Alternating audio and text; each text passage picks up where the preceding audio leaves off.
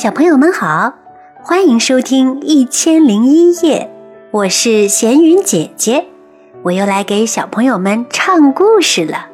想要收听闲云姐姐更多音乐剧，可以在喜马拉雅上搜索“闲云姐姐”找到我哦。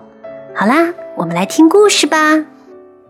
爱喝酒的太阳公公。远古的时候，有一天。太阳公公觉得很寂寞，就自己喝起了闷酒。一不小心，酒就喝多了，他的脸变得红红的，拿着酒瓶醉醺醺的在天上到处转悠。傍晚时分，月亮姐姐来接班了，可是太阳公公依然在天上边喝酒边游荡。没有下山的意思。月亮姐姐提醒他说：“太阳公公，听我说，你马上该下山啦，不要再到处游荡啦，喝多酒是要无事。”的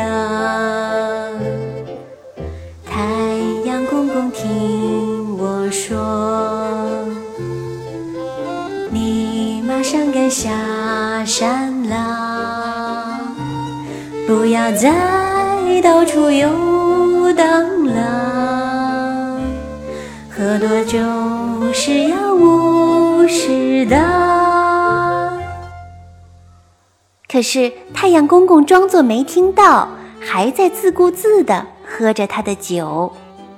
月亮姐姐没办法，不能由着太阳公公胡闹下去呀，只好一把夺过太阳公公手中的酒瓶，扔进了大海。太阳公公着急了，连忙到大海里去捞。月亮姐姐冉冉地升上了天空。可他发现自己无法照亮大地，因为月亮本身并不会发光，它是依靠反射太阳的光芒来给大地带来亮光的。可是太阳公公跳到海里去了，月亮姐姐无法反射它的光芒，这可怎么办呢？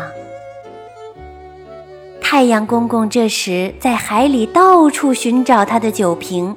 把海水搅得天翻地覆，远远的天空飞来一群星星，他们对着太阳公公大喊：“太阳公公快上来吧，海里的小鱼都快被蒸熟啦！太阳公公快上来吧，海里的小鱼都快被蒸熟啦！”太阳公公刚才跳进冰凉的海水时，酒就醒了一大半儿。这时啊，听见星星们说的话，他完全醒了。他跳出大海，看见死去的小鱼和被自己蒸干的海水，心里难受极了。太阳公公说道：“哎呀呀，我做了什么呀？哎呀呀，我都做了些什么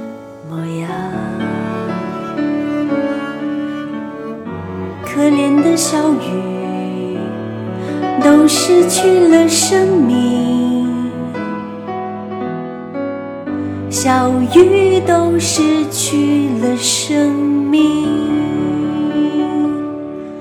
唉，他羞愧地躲到了山后，发誓以后再也不喝酒误事了。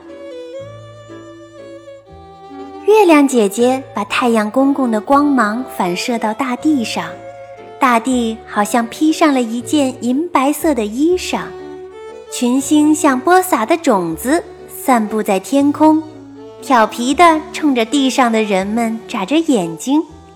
从此，日月星辰交替，万物茁壮成长，再也没有出过什么差错了。